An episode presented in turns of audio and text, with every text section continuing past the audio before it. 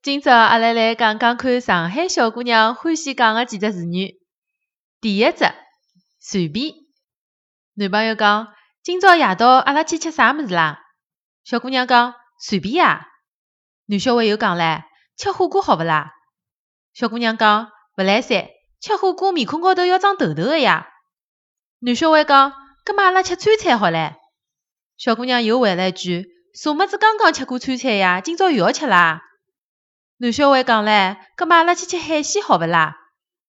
小姑娘回答道：“海鲜也勿灵个呀，海鲜要是勿新鲜，吃了要肚皮胀哎。”男朋友搿记懵脱唻，葛末侬讲吃啥？